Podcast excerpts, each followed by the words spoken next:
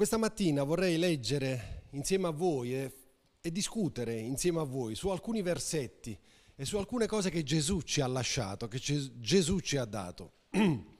e vi invito ad aprire le vostre Bibbie o a puntare l'occhio sulla diapositiva. Eh? Leggo da Luca capitolo 5. Ed è Gesù, eh? mentre egli stava in piedi sulla riva del lago, sul lago di Genesaret, e la folla si stringeva intorno a lui per udire la parola di Dio, Gesù vide due barche ferme a riva. Da esse i pescatori erano smontati e lavavano le reti. Montato su una di quelle barche, che era di Simone, lo pregò di scorsarsi un po' da terra, poi sedutosi sulla barca insegnava alla folla. Come ebbe terminato di parlare, disse a Simone, prendi il largo e gettate le vostre reti per pescare. E Simone rispose, maestro, tutta la notte, ci siamo aff- affaticati e non abbiamo preso nulla. Però, secondo la tua parola, getterò le reti. E fatto così, presero una, tar- una tal quantità di pesci che le loro reti si rompevano. Allora fecero segno ai loro compagni dall'altra barca di venire ad aiutarli. Quelli vennero e riempirono tutte e due le barche tanto che affondavano. L'abbiamo già ascoltata questa storia, l'abbiamo già sicuramente ce la, ce la ricordiamo in qualche modo. Beh, vorrei segnalare alcuni aspetti che possiamo trarre fuori da questo. Il primo è che Gesù parlava alla folla e la folla prestava ascolto, prestava un ascolto tale che lui stesso si è dovuto mettere in una posizione un po' più comoda perché lo pressavano quasi. Eh. In teoria è come se lo stessero buttando in acqua, perché lui con le spalle all'acqua parla, insegna, racconta e le persone, ascoltando quello che lui diceva, erano mosse da interesse a capire ad approfondire. E siccome lui non aveva il microfono, come dicevo io stamattina, allora le persone si avvicinavano per ascoltare meglio. Lui vede la situazione, allora prende, si fa prestare una barca, si mette in acqua, dice tanto in acqua non verranno. e da lì può insegnare. Gesù insegna, le persone ascoltano. E nella descrizione si capisce che l'ascolto era attivo, e cioè erano interessate a ciò che Gesù diceva. Anche noi siamo interessati a quello che Gesù dice. Anche noi se siamo qui oggi è perché un minimo di interesse a cercare di scoprire cosa potrebbe succedere oggi, cosa Dio potrebbe dirmi, cosa Dio ha da dirmi oggi, c'è. E di conseguenza siamo, tra virgolette, predisposti in qualche modo a lasciarci toccare da quello che è l'insegnamento di Gesù. Poi andiamo un pochettino avanti. A un certo punto Gesù dice a Pietro, andiamo fuori con la barca, andiamo a pescare. E Pietro dice, guarda che abbiamo pescato tutta la notte. È come per dire, mm, Gesù, parla che è meglio, io pesco e tu parli. Eh? Sapete, una volta ho portato la macchina dal meccanico, bellissima, apre il cofano e io dico, e faccio quasi wow, una, un, io avrò aperto il cofano della macchina forse 5-6 volte nella vita mia, eh? quindi immaginate, ogni volta che è un mondo a parte, no? Allora comincio a vedere che questo infila le mani da tutte le parti e poi, in maniera molto tranquilla, suggerisco qualcosa, dice, ma non vorresti vedere di là? E quello si gira, mi guarda e fa, Roberti, tu fai il pastore e io faccio il meccanico ed è andata avanti lì dove lui stava facendo le cose. Dico, vedete, per carità, non parlo più. Eh. E sembra che Pietro volesse avere un po' questo atteggiamento con Gesù. Dice, ma guarda che noi abbiamo pescato tutta la notte. Abbiamo pescato tutta la notte, non solo. Non abbiamo preso niente. E se peschiamo di notte è perché si pesca di notte, non di giorno.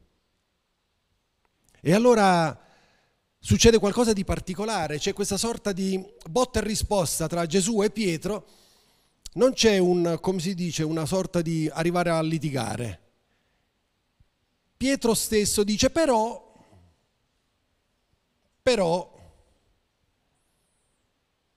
Se lui dice di fare così, facciamo così. È come se a un certo punto, nella risposta tecnica che Pietro fornisce a Gesù, lui stesso considera forse quello che, di cui parlava prima Gesù e dice però facciamo così. Allo stesso tempo a me mi viene l'idea che nel momento in cui Gesù stesso stava insegnando, si rendeva conto che i suoi discepoli avevano bisogno di una lezione, di una lezione pratica. E alle volte la stessa cosa è per noi. Ci affondiamo nella, nella teoria, nella bellezza dell'amore di Gesù, ma poi siamo un po' resti a cercare di sperimentare fin dove. Perché le reti non si buttano di giorno, le reti si buttano di notte. Ma alle volte Gesù ti sfida oltre la logica. Alle volte Gesù vuole portarti a cambiare la tua routine. Gesù vuole portarti a sperimentare qualcosa di nuovo e non permette alla routine di bloccarci.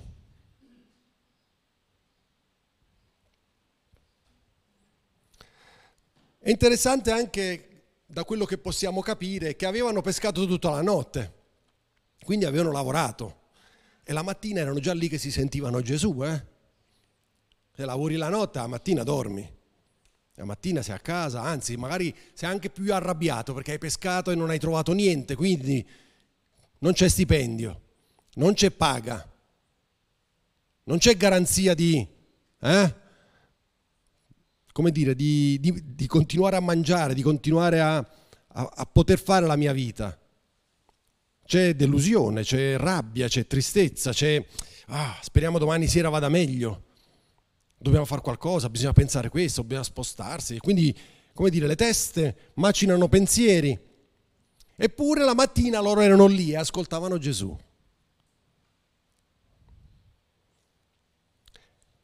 E Gesù è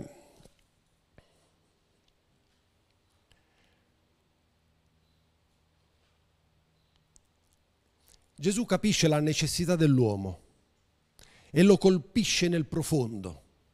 Gesù capisce necess- le necessità nostre ed è pronto ad esaudirle completamente, ma non pescando di notte, pescando di giorno.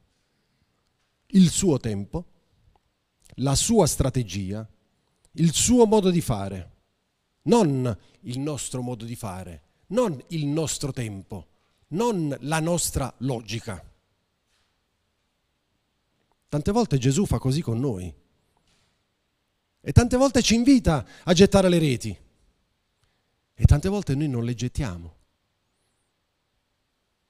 Perché, perché forse non, forse non mi sta dicendo di gettarle ora, nel senso che la prossima notte che tu getterai le reti, eh? È come se noi cercassimo sempre un po' di accomodare il pensiero di Gesù alla nostra vita quotidiana. Alle volte Gesù ci parla, ma lo prendiamo, lo addomestichiamo, lo infiliamo nella nostra routine e poi dopo ce ne facciamo una ragione. Eh? E non va. Gesù va preso così come arriva. Non siamo noi che dobbiamo addomesticare lui, ma è lui che vuole insegnare a noi. E quando Gesù ci insegna una cosa, sapete cosa fa? Cerca di distogliere la nostra attenzione da ciò che siamo e da eh, ciò in cui crediamo. Distoglie la nostra attenzione per dire adesso tu devi credere in me. Il però di Pietro è interessante. Perché? Perché mette in dubbio se stesso, non mette in dubbio Gesù. Non si pesca di giorno, però facciamo come dice lui, va a vedere che ha ragione. Non è logico fare questo, però proviamo. Ha una sensibilità Pietro, e cioè quella di abbandonare determinati schemi. Pietro di suo sappiamo già che era un personaggio un po'... doveva essere un po' grezzo, un po' diretto, un tipo coraggioso, un tipo che sapeva guadagnarsi la sua giornata, diciamo, ecco. E se non trovava pesci magari riusciva a trovare altre soluzioni. È uno che si sapeva dare da fare e soprattutto era uno di quelli che eh, era un po' impulsivo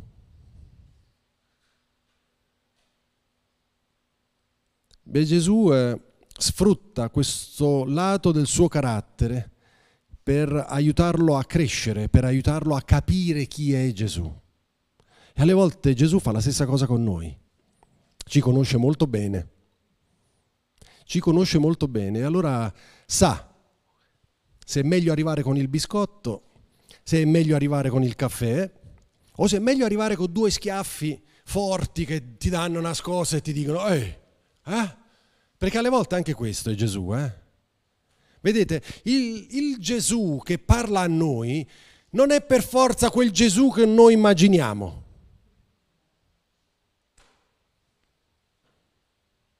Non è mai arrivato da me con un piatto di spaghetti, ve lo posso garantire. Non è mai arrivato da me con qualcosa così come l'avevo pensata io. Spesso ho condiviso dei pensieri con, con Gesù per i quali eravamo tutti e due d'accordo, ma per i quali avevamo strategie diverse, tempi diversi, attese diverse. Alle volte tu preghi e poi apri l'occhio per vedere se è cambiato qualcosa. Eh, non vi capita a voi? Eh? Diciamocela la verità. Eh, alle volte la preghiera sì è bella, ma 5 minuti, eh, poi apri l'occhio e dici adesso che è successo?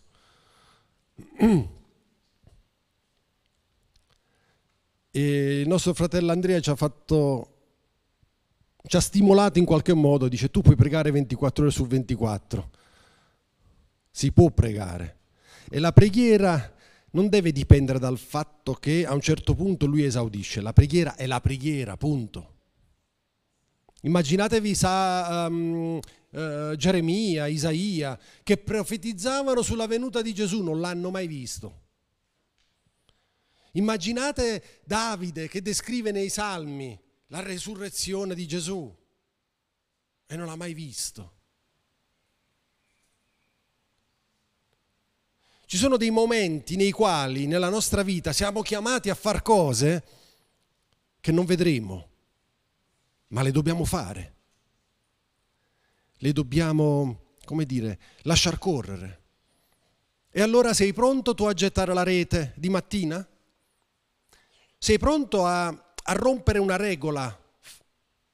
Adesso non è che andiamo tutti a pescare, eh, per carità, ma, ma siamo pronti a rompere una delle nostre regole, una delle nostre abitudini, per sperimentare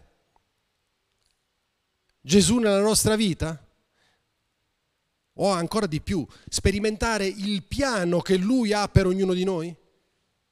Siamo disposti a fare questo? Non rispondete, perché ci potremmo compromettere. Potremmo dire sì, sì, siamo disposti. Eh, te ragazzi, poi comincia ad arrivare una pioggia di schiaffi eh? e pensiamo di essere precipitati all'inferno all'improvviso, mentre no, sono schiaffi che arrivano dal, dal paradiso.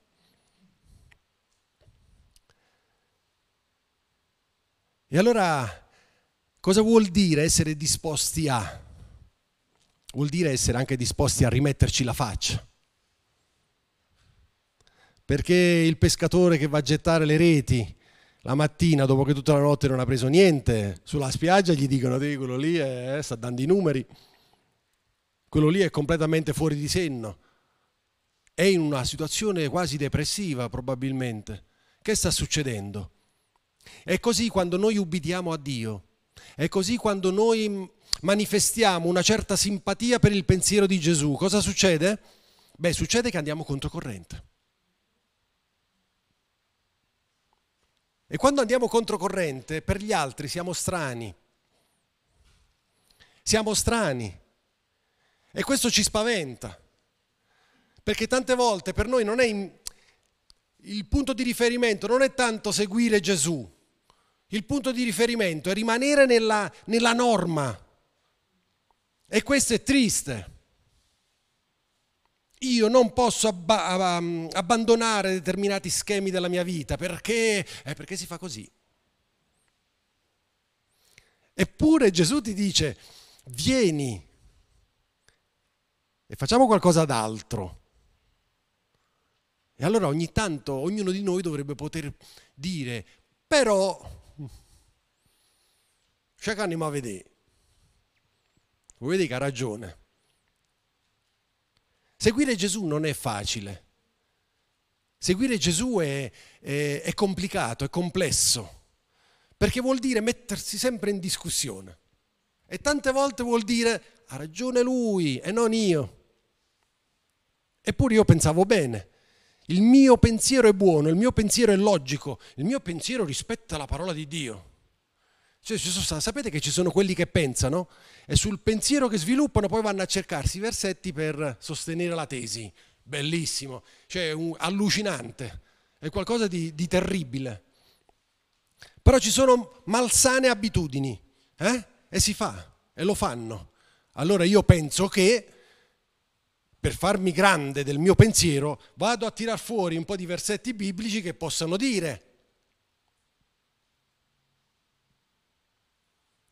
come quello che sostenendo il suo pensiero cercava una motivazione nella, nella, nella parola di Dio. Fino a trovare che Giuda si era impiccato dopo aver tradito Gesù. E poi nella continua, ricerca, nella continua, ricerca del versetto che potesse dare un senso a quello che, gli, che il Signore gli stava dicendo in quel, in quel momento, trova l'altro versetto che dice vai e fai la stessa cosa. Eh, e dico, caro, perché non sei andato? eh? Perché è difficile alle volte, è difficile. Però siamo continuamente alla ricerca di qualcosa che possa giustificarmi. E alle volte siamo disposti a trovare complicità qui dentro. Mentre Gesù quando ti parla, ti parla direttamente al cuore.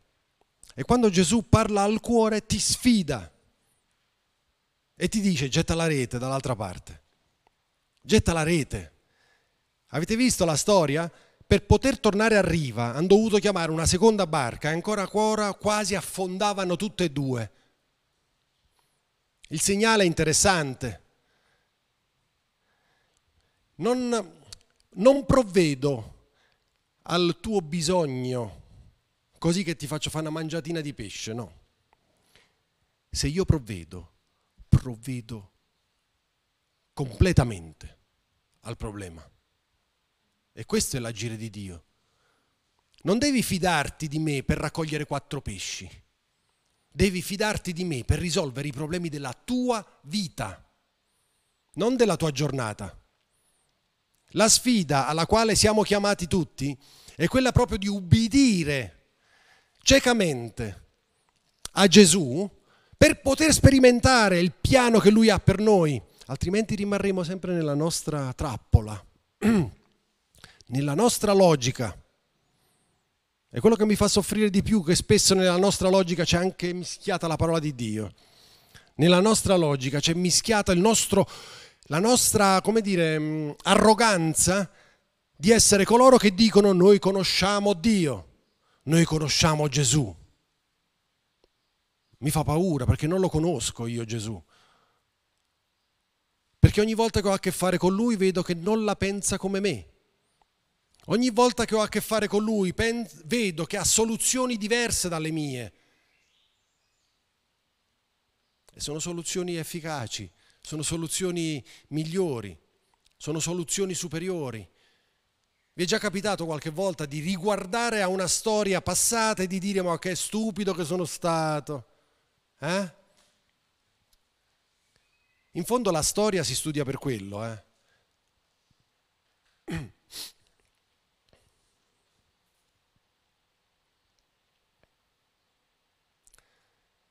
La storia deve insegnarci a non ricommettere gli stessi errori.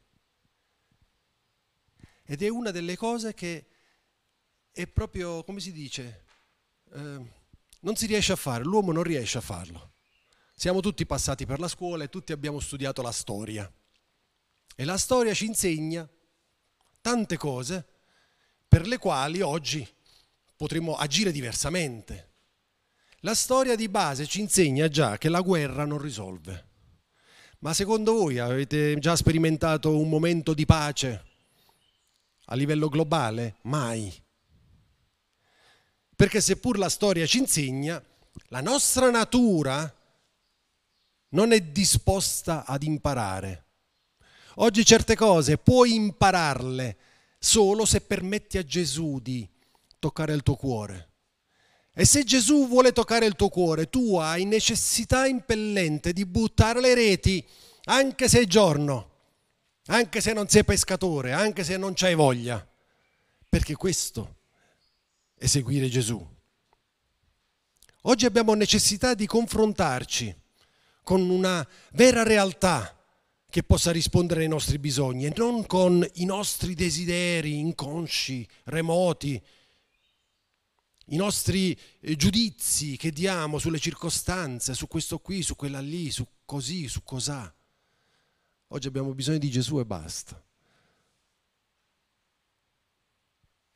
E tante volte questa distanza che c'è tra noi e Lui è proprio dovuta a, questa, a questo nostro essere stati educati male. Attenzione, eh? non voglio offendere nessuno ma la società ci educa male e ci fa crescere male. Noi cresciamo in, in un concetto dove la fede è assente, in un concetto dove la libertà è priva di ogni etica, di ogni morale, di ogni questione profonda. Questo ci allontana dal pensiero di Dio. Gesù vorrebbe educarci all'amore, in primis per noi stessi e poi per gli altri. Gesù ci educa al fatto che lui un giorno ritornerà.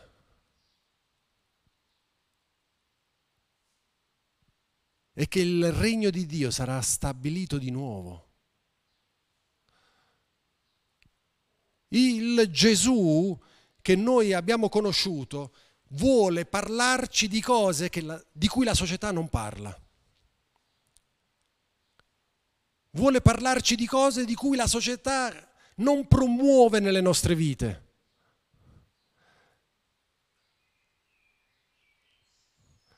Oggi il concetto di amore eh, è libero al punto tale che non è nemmeno più amore, che è diventato, come dire, una, una forma di... non saprei co- come giudicarlo. L'amore è quello che ti fa star bene, quello che ti dà forza, quello che ti fa abbracciare l'altro. L'amore è quello che ti dà speranza per il futuro. L'amore è quello che ti fa piangere di gioia. L'amore è quello che ti proietta verso l'altro. L'amore è quello che ti dà la carica per affrontare le prove quotidiane. L'amore è quello che ti spinge in speranza di eternità. L'amore oggi è solo sesso. E nemmeno quello, perché poi ci sono certe situazioni che dici, ma, ma che c'è? L'amore oggi è, perver- è perversione, l'amore oggi è arroganza, egoismo puro. Cosa ne abbiamo fatto noi dell'amore? Vedete, senza Gesù e senza la possibilità di fare come lui dice, ci priviamo di tutto questo. E non vorrei che arrivassimo alla mattina per svegliarci e dire oggi che sono? Eh, oggi sono Oggi sono io, domani sono lei, dopodomani non so. C'è già eh, chi si sveglia la mattina e ci sta provando. È perché siamo liberi, giusto? Eh? Eppure questa libertà ci uccide, ci uccide dentro, è come un cancro. E allora fino a quando facciamo finta di niente? Prendiamoci il tempo, rispondiamo a Gesù, ci sta dicendo di gettare la rete. Gettare la rete per noi oggi vuol dire fai qualcosa che non è nelle tue regole. Fai qualcosa che non è secondo i tuoi schemi. Non devi provocare niente di particolare, ma devi provare a fare. Questo ci darà la percezione di una realtà diversa intorno a noi. E sapete, noi abbiamo bisogno di questo. Abbiamo bisogno di questo perché se non percepiamo la realtà Gesù, saremo me- sempre meno capaci di discernere. La realtà Gesù è una necessità. Io ringrazio il Signore che ha inventato la Chiesa. Perché se io non vado tutte le domeniche al culto e se non lavoro tutta la settimana pensando a, dico cosa farei della mia vita? Cosa farei della mia vita? Cosa farebbero gli altri della mia vita? Perché poi tante volte sono gli altri che danno il ritmo alla mia vita, non sono io. E allora lì dico, Signore, grazie. E non voglio rompere questa, questa abitudine, questo stile di vita che ho scelto, e cioè quello di aver scelto Gesù, condividere il suo pensiero e interrogarmi con lui quotidianamente. Ogni giorno dobbiamo essere 24 ore su 24 in contatto, in comunione con lui Pregare anche questo, è avere comunione con Lui, avere contatto, connessione, altrimenti non ce la facciamo. Altrimenti diventiamo giudici delle nostre circostanze e i nostri giudizi saranno la nostra trappola. Andiamo a pescare, gettiamo le reti e quando vedremo che le reti saranno talmente cariche, chiamiamo gli altri. Marco, vieni a dare una mano, Pino, vieni a dare una mano che dobbiamo tirare sta barca. Eh Rosalba, vieni una mano. Janice, tira qua. Emilia, dai. Zila, accendi il forno. c'è questa sorta di complicità che si scatena. E c'è questa sorta di gioia di vedere che nonostante tutto stia andando male, ma con Gesù si può fare ogni cosa. La vita che erediteremo non sarà quella che ci stiamo costruendo la vita che erediteremo sarà quella che Dio ha promesso ad ognuno di noi prima ancora che nascesse. Ed è quella che dobbiamo scoprire.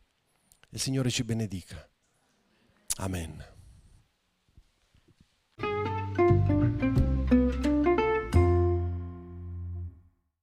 Segui le informazioni su www.cepparbedo.ch.